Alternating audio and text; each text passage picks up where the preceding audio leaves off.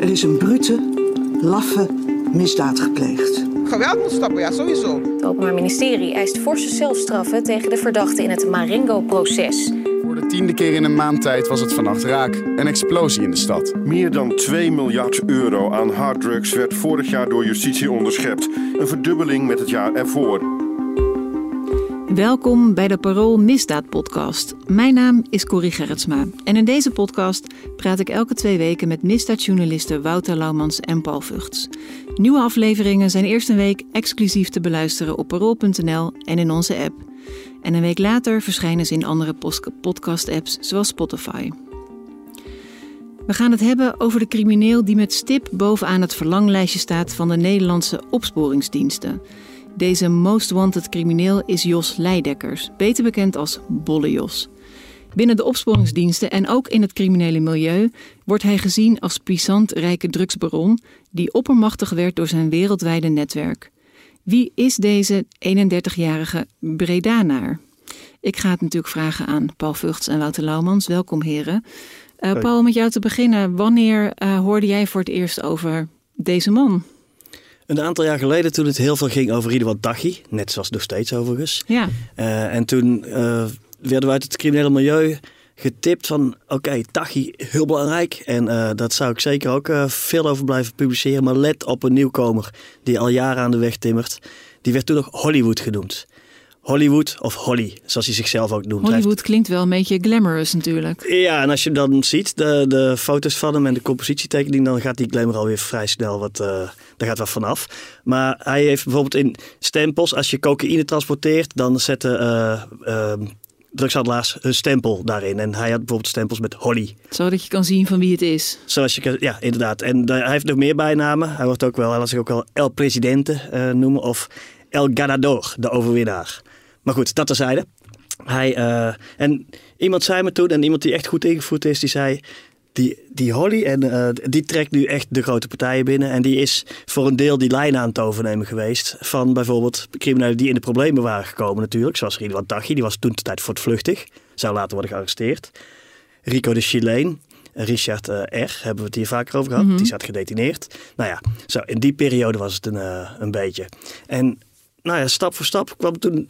Dat komt wel vaker voor, dan heb je daar eentje van gehoord. En dan ineens gaan overal lampjes branden. En komen er meer tipjes binnen. Nou ja, zo kregen we langzaamaan een beeld van een man uit het zuiden van het land, Breda. Die daar al jong crimineel was. Daar kunnen we het zo verder over hebben. Ja. En die via zijn vader instapte in lijnen. En die heel handig is in het meedoen met andere criminelen. En zich een beetje invreten, zeg maar, in lijnen. En heel goed samen gaat werken. En Wouter, heb jij daar ook een herinnering aan? Je zit ook al lang in het vak. Het is zo gaan die dingen. Hè? Volgens mij werkte Paul en ik nog niet zo lang samen toen deze naam zo'n beetje boven kwam drijven. En toen, ik kan me herinneren dat we er wel eens een gesprek over gehad hebben van, goh, wie is dat dan? En het bleek eigenlijk dat hij met name in het Antwerpse echt al stevig positie had opgebouwd. En daar werd eigenlijk, en dan ga je zeg maar ook een beetje zo'n navraag doen van wie kent hem en mm-hmm. hoe, wat voor jongen is dat? En dan hoor je eigenlijk 2 verhalen. Het is iemand die het is een netwerker, dus het is een jongen die er ook anderen wel wat gunt. Dus als hij handel binnentrekt, dan het is een deler. Dat zijn verhalen die. Is dat geen gewone? Kijk, in de onderwereld gaat er altijd er zijn 3 regels. Je moet delen, niet stelen en niet verraaien. Dat heb ik wel eens laten vertellen dat een beetje maar delen, de code is. Omdat mensen je wat gunnen dan? Nou ja, het is, je hebt mensen die kunnen niet delen. Die houden eigenlijk alles voor zichzelf. En deze Jos, die staat bekend als iemand die dus wel kan delen. Mm-hmm. En geniet daardoor dus ook aanzien. Ja, een soort prettig samenwerken. Daar zit wel een zwart randje aan. Want als je hem bedondert, heeft hij ook de naam dat hij meedogenloos is. En dat is eigenlijk ook waarom hij zichzelf in de kijker heeft gespeeld. Dat is vanwege een vermissing in het Amsterdamse. En dat is een vermissing van Naima Gilal. Een vrouw die werkte, die ook in de cocaïne zat. En die is van de een op de andere dag verdwenen. En het verhaal gaat dat zij heel gruwelijk aan haar einde is gekomen. Omdat zij samenwerkte met hem? Nou ja, dat is speculeren. Het zou erom gaan dat er een transport, dat er iets mis is gegaan of dat er iets gestolen is waar zij van beschuldigd werd. En dat er toen, dat zij meedogenloos ter verantwoording is geroepen daarvoor. Zij woonde op de Zuidas in een mooi appartement en is daar op een moment in 2019 in een auto gestapt. Mm-hmm. Dat staat nog op camera en daarna is niks meer van haar vernomen. Behalve dat er hele gruwelijke foto's rondgaan in de top van het cocaïnecircuit. Van een mevrouw die zwaar is gemarteld. Een vrouw die naakt op een stoel zit gebonden. Een foto bijvoorbeeld dat die vrouw ook op haar buik een afgeknipte vinger of duim heeft. En een afgeknipte teen waarschijnlijk. En allemaal bloedvegen. En ze is wel onherkenbaar. Maar niet geheel. Ze voldoet wel aan het postuur dat Naima Gilal had, enerzijds. En die foto's zijn, dat kun je zien aan de metadata van die foto's, die zijn gemaakt in de nacht nadat zij is verdwenen. Ja. Dat maakt dat de opsporingsdiensten denken dat zij heel naar is gemarteld en vervolgens is vermoord. En de partij, zij had een beetje zo'n positie zoals we ook van Jos Leijdekkers schetsen. Een makelaar in cocaïne, verbinder van verschillende partijen. En de partij waar het gedoe over zou zijn geweest, daar heeft dan mogelijk Jos Leijdekkers in geïnvesteerd. Dat is inderdaad iets wat de politie nog onderzoekt. Maar ze zei bijvoorbeeld, ga zoeken naar haar in een loods in België bij de Antwerpse haven. Mm-hmm. Die eerder in beeld is gekomen in een hele grote drugzaak waar we het straks nog over gaan hebben. Waar Jos Leijdekkers wordt gezien als een van de belanghebbenden in een grote partij van 4200 kilo cocaïne die is onderschept. In diezelfde loods, veel later, zijn ze gaan graven en hebben ze een tasje en kledingstukken van volgens de opsporingsdiensten Naima Yilal gevonden. Niet haar lichaam, wel haar spullen. Ja, laten we even, want jullie zeiden allebei, we kennen die naam een beetje een jaar of 5 en er wordt nu most wanted nummer 1. Nou, wel iets kort hoor. Ik denk een jaar of 2, 3 eigenlijk pas, dat die echt boven is komen draaien. Okay, het was, ik denk 2018, want omdat toen was Ridouan Taghi nog vol voortvluchtig. En we waren al wel met hem bezig, langer met hem bezig toen Taghi werd gearresteerd. Maar goed, ik weet het ook niet precies in de tijd. Maar ik wil ook gewoon heel ergens anders heen namelijk. Okay. Want als jullie hem zo kort kennen en hij wordt gezien als een van de most wanted. Hoe is hij daar dan zo snel gekomen? Weet je, hij is pas 31. Ja, hij heeft dus ook de naam dat hij eigenlijk met iedereen werkte. Dus dat hij eigenlijk, en dat zie je ook wel in strafdossiers. Dus je hebt er is een Belgisch strafdossier. En dat is dateert van 2020, de zomer van 2020. En dat gaat over een uithaal in Antwerpen. En dan wordt er dan wordt er iemand die een schip in die haven moet bewaken, die wordt uit zijn auto gesleurd en die wordt in een container gegooid. En hoe weten we dit? Dat komt allemaal, dat is eigenlijk het beeld wat voortkomt uit onderschepte Sky ECC PGP-berichten. Hè? Dus dat zijn die berichten die met versleutelde telefoons worden verstuurd. En dan zie je dus eigenlijk dat er 420 blokken cocaïne uit die haven gehaald worden. En een heleboel van die blokken, die hebben het stempel Holly. Ja. En dat is, dan zegt de recherche van, die behoren toe aan Jos Leijdekkers. En nou ja, goed, wat daar dus aan opvalt is, die zaak die is er en er wordt kook gesmokkeld. Maar is met name dat hij, terwijl hij met die ene zaak, met die ene uithaal bezig is, ook alweer bezig lijkt te zijn met nieuwe transporten. Dus het is echt wel iemand die ook wel door de opsporingsinstantie wordt gezien als een heel bezig bijtje die continu een sleutelspeler is in die havens. En die zich daar ook echt wel een hele stevige positie heeft weten te verwerven. Daar komt bij dat hij een soort vliegende start waarschijnlijk heeft gehad. Zijn vader zat volgens de opsporingsdiensten ook in de handel. Later, die is ook in de clubs gegaan. Had ook de sekshuis in Breda. Ja, speelt allemaal in het zuiden van het land dan, denk ik. Club Reperbaan. Maar het verhaal is dat zijn vader in de havens van Antwerpen en Rotterdam al een bepaalde positie had. Ook corrupte contacten. En die zijn natuurlijk goud waard. Yeah. En dat de jonge Jos daar is gaan meedoen. En dat die het heel handig heeft is gaan uitbouwen. En die vader is uit beeld verdwenen. Maar Jos is met diezelfde combinatie van aan de ene kant goed in contacten opbouwen en in het overzien waar je moet zijn, zeg maar. En met wie je zaken moet doen, zowel corrupte contacten als in het milieu. Anderzijds dat meedogenloze, ja, daar heeft hij heel snel een liftig bij. Maar misschien moeten we even terug naar de jonge Jos, hoe de politie hem in beeld kreeg. Ja, nou lijkt me prima. Want dat is, kijk, als wij zo'n naam horen, zijn ze al een tijd bezig natuurlijk. En dan gaan we ook wij uiteindelijk terugkijken. Ja. Nou ja, dan zie je dat hij in 2008 voor het eerst in beeld komt in een tekenende zaak voor hem. Hij met een paar vrienden slaat hij dan iemand totaal in elkaar in Prinsenbeek. Prinsenbeek ligt tegen Breda aan. Bij de fietspad een stomme ruzie, maar dan wordt zo'n jongen aan zijn haren over het fietspad gesleept en nog steeds tegen zijn hoofd getrapt als hij al op de grond ligt. En dan valt al een beetje op dat... Maar dan is hij echt nog een kind, toch? Dan is hij echt nog 17 is hij dan. En dan valt al op dat de anderen eigenlijk het vuile werk doen en hij een beetje op afstand blijft. En als dan later zijn strafzaak is, zegt hij, dan erkent hij, ik was daar wel bij, maar ik heb niet geslagen of geschopt. En dan hebben ze daar ook geen bewijs van. En dan krijgt hij uiteindelijk een klein jeugdstrafje. 27 dagen jeugddetentie en een werkstraf van 40 uur voorwaardelijk. Maar vervolgens komt hij... dat is misschien wel aardig. Dan staat in het vonnis dat de verdachte zichzelf een probleemloze jongere vindt. Net zoals zijn moeder. En dat de psycholoog geen stoornis heeft vastgesteld. Maar wel vindt de psycholoog het opvallend dat de verdachte veel praat. Dat op een dwingende manier doet. En daarbij steeds zijn gelijk wil halen. En ook de mensen van de kinderbescherming en de jeugdreclassering delen die constatering. En dan staat in het vonnis van de rechtbank. De rechtbank heeft dit beeld in sterke mate herkend tijdens de behandeling ter zitting van de zaak. De verdachte ziet alleen zijn eigen gelijk en hoort niet wat anderen daarover te zeggen hebben. Dan gaat hij eventjes naar binnen, maar dan is hij al snel weer buiten natuurlijk. En dan is in februari 2011 is hij met een paar vrienden in Scheveningen. En daar is hij net 19 geworden en dan krijgt hij in een café ruzie om een barkruk. En dat loopt helemaal uit de hand. Het andere groepje op enig moment verlaat het café en zij ook. En dan komen ze elkaar op straat in de buurt van de Scheveningse Pier komen ze elkaar weer tegen. En dan trekt Jos Leijdekkers volgens de rechtbank een omgebouwd gaspistool, een vuurwapen.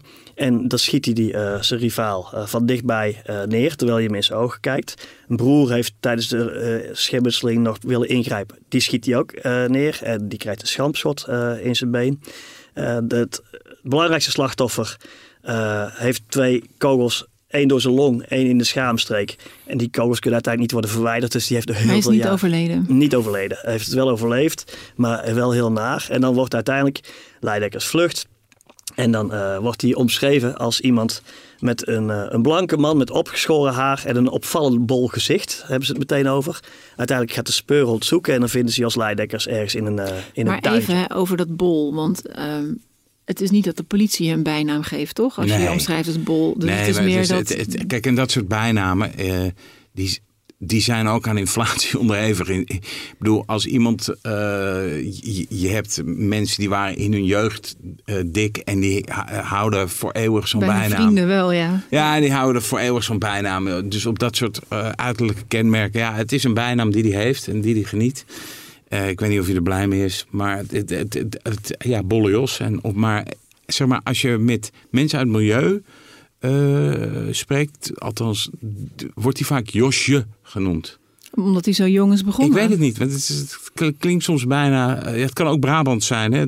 Daar weet Paul meer van dan ik. Maar zou het eerder Joske zijn? Ja, Joske of Josje. Dat is een beetje wat je zo hoort, Josje. Ons Paaltje. Ja, precies. Zoiets. Nou ja, zo wordt ook wel genoemd, toch? En ik wil nog even terug naar die zaak, want hij krijgt uiteindelijk 6 jaar cel voor dat schieten, voor 2 keer poging tot doodslag. En dan is hij in de gevangenis, en dat noemen we natuurlijk niet voor niks, de Universiteit van de Criminaliteit.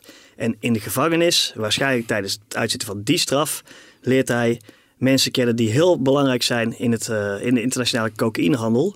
En volgens de opsporingsdiensten is onder hen ook Piet Wortel. Piet Wortel is een bekende Surinaams-Nederlandse cocaïnehandelaar. Althans, zo wordt hij beschouwd. Die heeft nu allerlei zaken tegen zich lopen. Maar dan zie je, dan zit je meteen heel hoog in het spectrum. Mm-hmm. En later zou hij dan in die periode weer naar buiten. En dan gaat hij ook eerst naar Spanje en later naar Dubai. En daar zou hij bijvoorbeeld met Ridouan Taghi in contact zijn gekomen. Met Piet Costa, die inmiddels 15 jaar cel uit zit voor internationale cocaïnehandel. Met Edin G., die ook als een belangrijke pion wordt gezien in de internationale cocaïnehandel. Gearresteerd is in Dubai en weer vrijgelaten en nu weer wordt gezocht. Allemaal dat soort echt hele grote figuren. En dat is wat je je afvraagt als je zeg maar zo bezig bent met zo iemand. Dus van, hoe komt hij allemaal in dit soort vanuit Breda, Prinsenbeek? Ja. En als je de opsporingsinstanties mag geloven, de top van de internationale cocaïnehandel. Mm-hmm. Wat is zo'n carrière? Snap je? Dat is natuurlijk aan de ene kant, als je er met een opsporingsblik naar kijkt, is het natuurlijk allemaal van misdadig. Maar aan de andere kant denk je ook van wauw, het is er ook wel een soort van hoe maakt iemand nou zo'n carrière, weet je wel? Want is bekend of hij toen zeg maar voor zichzelf begonnen is of dat hij dan via een van die grotere namen dat hij daar is wat je hier dus dan een beetje lijkt te zien, en ik zeg het wat voorzichtig, is dat die gevangenis dat natuurlijk een netwerkplaats voor criminelen is. Het kan dus zo zijn. Want soms dan zit je te kijken naar van die criminele samenwerkingsverbanden. En dan denk je, hoe kunnen die twee elkaar in godsnaam nou kennen? Mm-hmm. En eigenlijk is bijna een soort stelregel dat als je dat niet helemaal weet, dat je dus moet kijken van hebben die twee niet toevallig samen ooit een keer gedetineerd gezeten? En daar zie je dus dat eigenlijk het aloude cliché dat de gevangenis een hele goede criminele leerschool is. Dus wat je ziet is, hij gaat naar binnen voor geweld. Maar die gewelddadige reputatie, die houdt hij nog steeds. Hè. Dus ook bij een uithaal, dus die uithaal waar ik het eerder over had, die in Antwerpen. Dan stuurt hij, mijn jongens hebben hier AK's bij zich, de machinegeweren. En daar schieten gewoon alles plat wat beweegt. Dat kan natuurlijk een beetje grootspraak zijn. Hè? Dat iemand gewoon in een PGP-bericht aan een ander stuurt. Van ja joh, we zijn lekker bezig. En we maaien alles neer wat er is. Maar het zegt ook wel iets. Het gebeurt. Althans, hij zegt daar ook dat ze de man gaan pakken. En er is dan een man die staat als brandwacht onverwacht in de buurt van de partij. Waardoor ze niet uit de voeten kunnen. En dan ontvoeren ze die dan. Trekken ze die man uiteindelijk naar binnen. Die willen ze in een container stoppen. Die wordt zwaar mishandeld. Die springt uiteindelijk in paniek in het water en blijft daar lang liggen. Heeft met geluk overleefd. Mm-hmm. Dus het is niet alleen dat hij dat even stoer stuurt, maar het gebeurt vervolgens ook. En hij wordt aan veel meer geweld gekoppeld. Echt serieus grof geweld als in liquidaties. En er is inmiddels, als je het vraagt aan mensen die er veel verstand van hebben, die zeggen, er liggen zo. Het ligt een hele stapel ronde strafzaken. Als hij zo meteen gepakt zou worden, dan moet hij levenslang vrezen voor heel veel strafzaken. Er zijn is een aantal liquidaties bij en andere geweldszaken omtrent bijvoorbeeld nog een andere verdwijning. En dus Naima Yilal, over wie we het al hadden. Maar je moet ook terug naar 2019, als er een partij van 400 kilo ongeveer verdwijnt in Amsterdam-Zuidoost. En dan is er grote stress, want het zou geript zijn, gepikt. Door betrokkenen, door mensen die werkten voor onder andere volgens de opsporingsdiensten Bolle Jos en andere opdrachtgevers. En dan worden uiteindelijk 2 Amsterdamse criminelen vermoord. De ex-profvoetballer Kelvin Meinhardt en de 23-jarige Gensjel Veller. Allebei afkomstig uit Amsterdam-Zuidoost. De een wordt in Zuidoost vermoord en de ander wordt op Curaçao vermoord. Nadat er eerder een aanslag op hem is mislukt. En dan zie je dat stap voor stap. Dan gaat de recherche kijken wat zit hier voor conflict boven. Dan komt Piet Wortel in beeld. Die is daarvoor aangeklaagd. Mm-hmm. Overigens zit hij daar niet meer voor in voorlopige hechtenis. Want er wordt vooralsnog te weinig bewijs gezien door de rechtbank. Hij zit wel vast voor witwassen. En dan in de marge duikt weer Jos Leijdekkers op. En dat is weer interessant, omdat de link naar Amsterdam-Zuidoost wordt heel vaak gelegd. Jos Leijdekkers uit Breda dus. En opererend een tijd lang vanuit Dubai. Maar die recruteert mensen uit Zuidoost. Ja, maar dat is een beetje wat we eigenlijk vaker hier hebben besproken. Hè? Dat ongeveer iedereen die iets in drugs doet, wordt gerecruiteerd in Zuidoost. Nou, dat valt wel mee. Nee, je hebt ook mensen. Overdrijf ik nu? Ja, je overdrijft nu een beetje. Maar ik snap waar je heen wil. Ik snap wel waar je heen wil. Nee, het is. Kijk, die link. En wij van Parool focussen natuurlijk ook op Amsterdam. Nee, dat is waar. Maar het, het is wel zo dat relatief vaak er ineens... enerzijds internationale cocaïnehandel. Anderzijds, de hele gewone wijken, gewone jongens in Amsterdam-Zuidoost. En daar zit een groep tussen, volgens het Openbaar Ministerie... van bekende figuren uit Amsterdam-Zuidoost, bekende criminelen... maar ook bijvoorbeeld de gangsterrapper Joey AK. Joël H. is zijn echte naam. En die zie je dan in de dossiers weer. Die worden volgens de... door de opsporingsdiensten gepositioneerd als een soort tussenpersonen. En er is een hele grote drugzaak geweest in Amsterdam. Waarin, en in Antwerpen, dat hoorde bij elkaar. Enerzijds zijn in Antwerpen 13 verdachten, onder wie 8 jongens uit Amsterdam, jonge mannen uit Amsterdam-Zuidoost, gepakt. Voor onder meer die in beslag namen in die loods van 4200 kilo cocaïne. Mm-hmm. Dat is fortuin waard. Zijn daar veroordeeld. En in Nederland is zeg maar de middenmoot van die organisatie heeft terechtgestaan. En daar in dat dossier, Cherokee heet dat, zijn ook zware veroordelingen geweest. En daar is een van de vermoede partners van Jos Leijdekkers wel bij verstek veroordeeld. Is ook voortvluchtig. Tot 12 jaar cel. Dat is een man die ze Bom noemen. Isaac B. En Jos Leijdekkers wordt genoemd in dat dossier. De geest van Jos Leijdekkers zweeft dan boven die rechtszaal de hele tijd. Zijn naam wordt genoemd, maar hij zit daar nog niet vast. Omdat hij gewoon voortvluchtig is en ze willen hem voor allerlei andere zaken pakken. Maar wat je ziet, is dat in die zaak is er bijvoorbeeld een jongen van begin 20 uit Amsterdam-Zuidoost. Die wordt de hele tijd als een soort middleman ingeschakeld.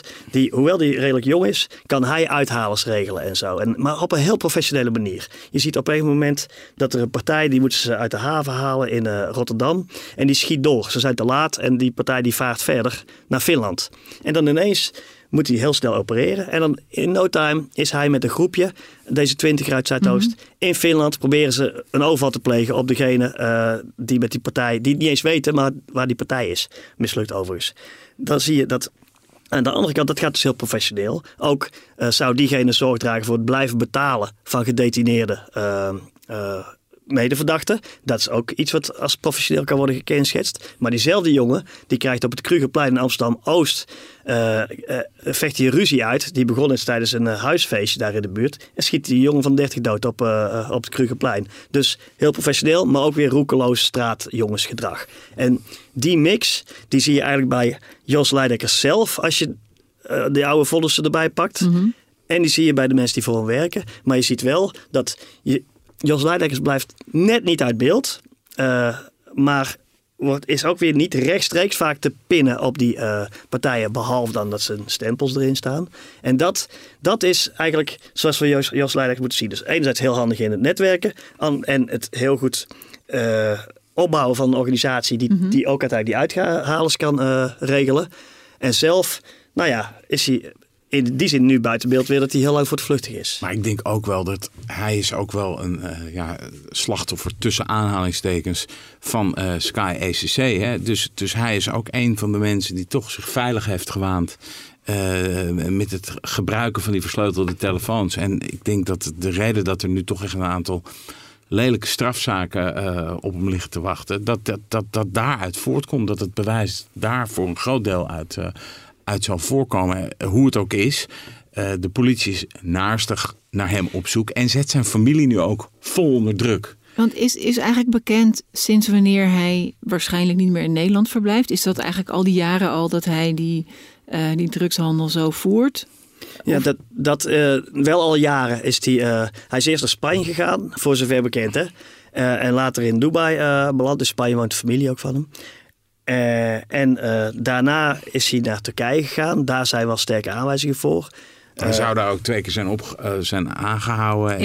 In Turkije en weer zijn vrijgelaten. En hoe dat precies zit, dat is niet helemaal duidelijk. Maar ja, daar hangt natuurlijk ook een soort zweem van corruptie overheen. Zo zou je kunnen bedenken. Hè? Dat iemand wordt opgepakt en weer wordt vrijgelaten. Nou, hoe kan dat dan? Maar goed, daar weten we eigenlijk het fijne niet precies van. Maar je ziet nu wel dat de Nederlandse politie probeert om eigenlijk de druk op zijn familie op te voeren. Om zo te kijken van, is er beweging bij Jos Leijdekker? En hoe uitzicht dat dan, de druk opvoeren? Zijn familie die zou op bezoek zijn geweest, of die is op bezoek geweest voor of zouden op bezoek zijn geweest bij hem. En daarna werden ze opgepakt op verdenking van witwassen. En toen zijn er ook bij huiszoekingen geld en dure cadeaus gevonden. Dus horloges en cashgeld. Dus, en nu wordt eigenlijk richt de pijlen van justitie zich nu ook deels op de familie van Jos. En dat is een bekende strategie. Hè? De druk opvoeren. Vooralsnog heeft het niet geleid nog tot zijn aanhouding.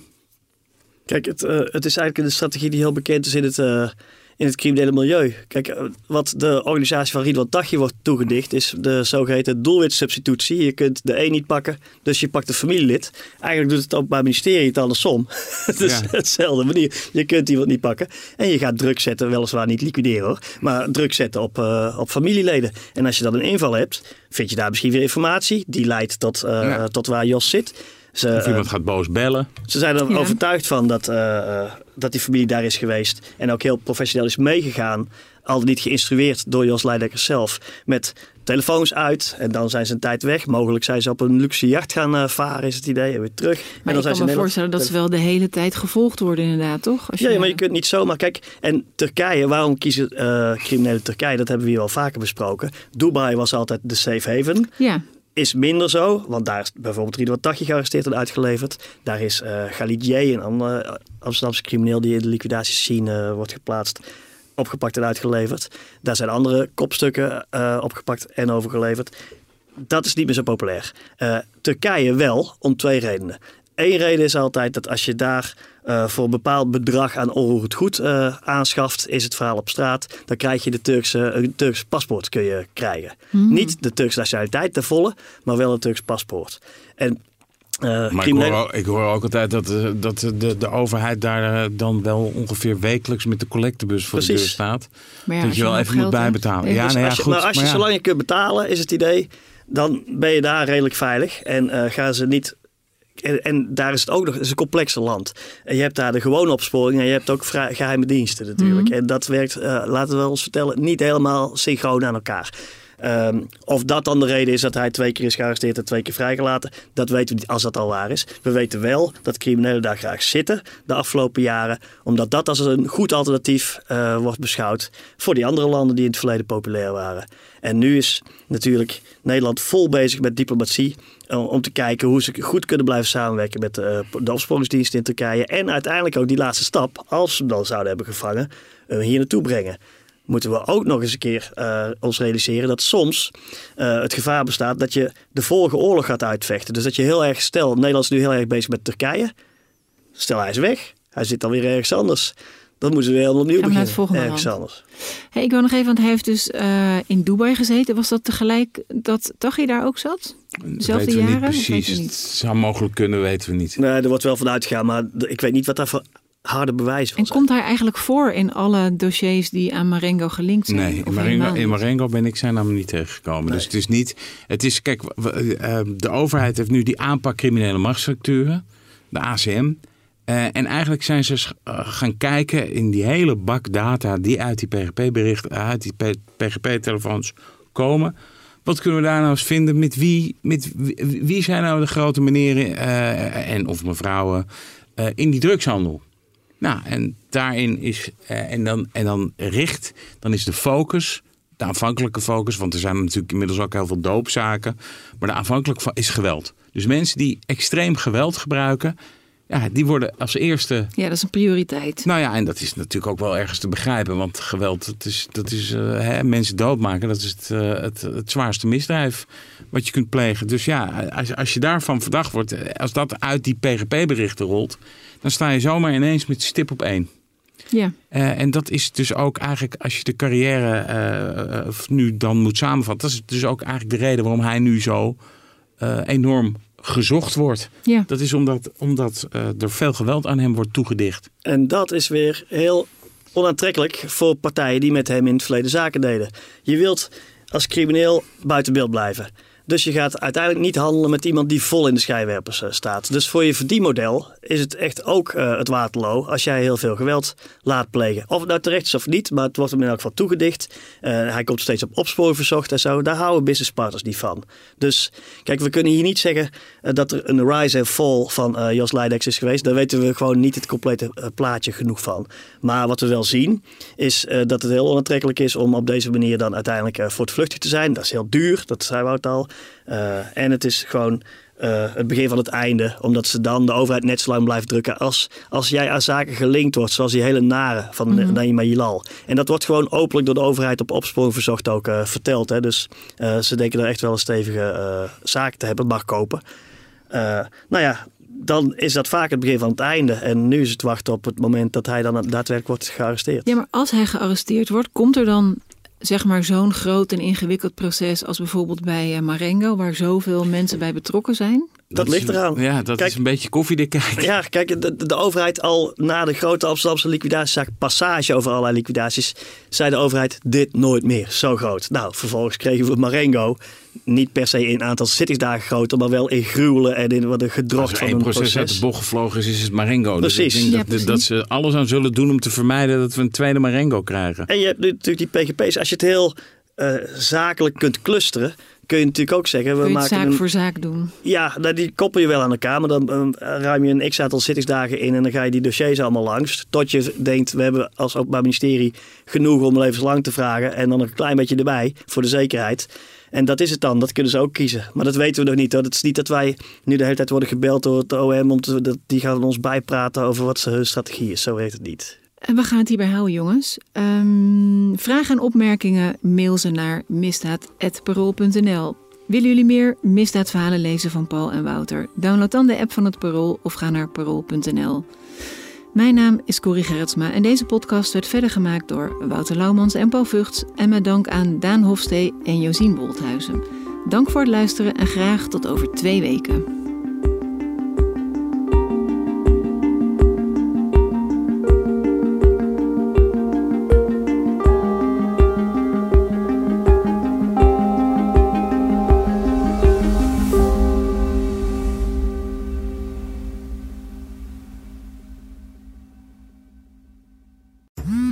Dagelijks overladen met overbodige informatie. En het is moeilijk de zin van de onzin te scheiden. Daarom vertrouw ik op echte journalisten in plaats van meningen. Een krantenmens heeft het gemakkelijk. Word ook een krantenmens en lees je favoriete krant nu tot al 6 weken gratis. Ga snel naar krant.nl. Bezorging stopt automatisch en op deze actie zijn actievoorwaarden van toepassing.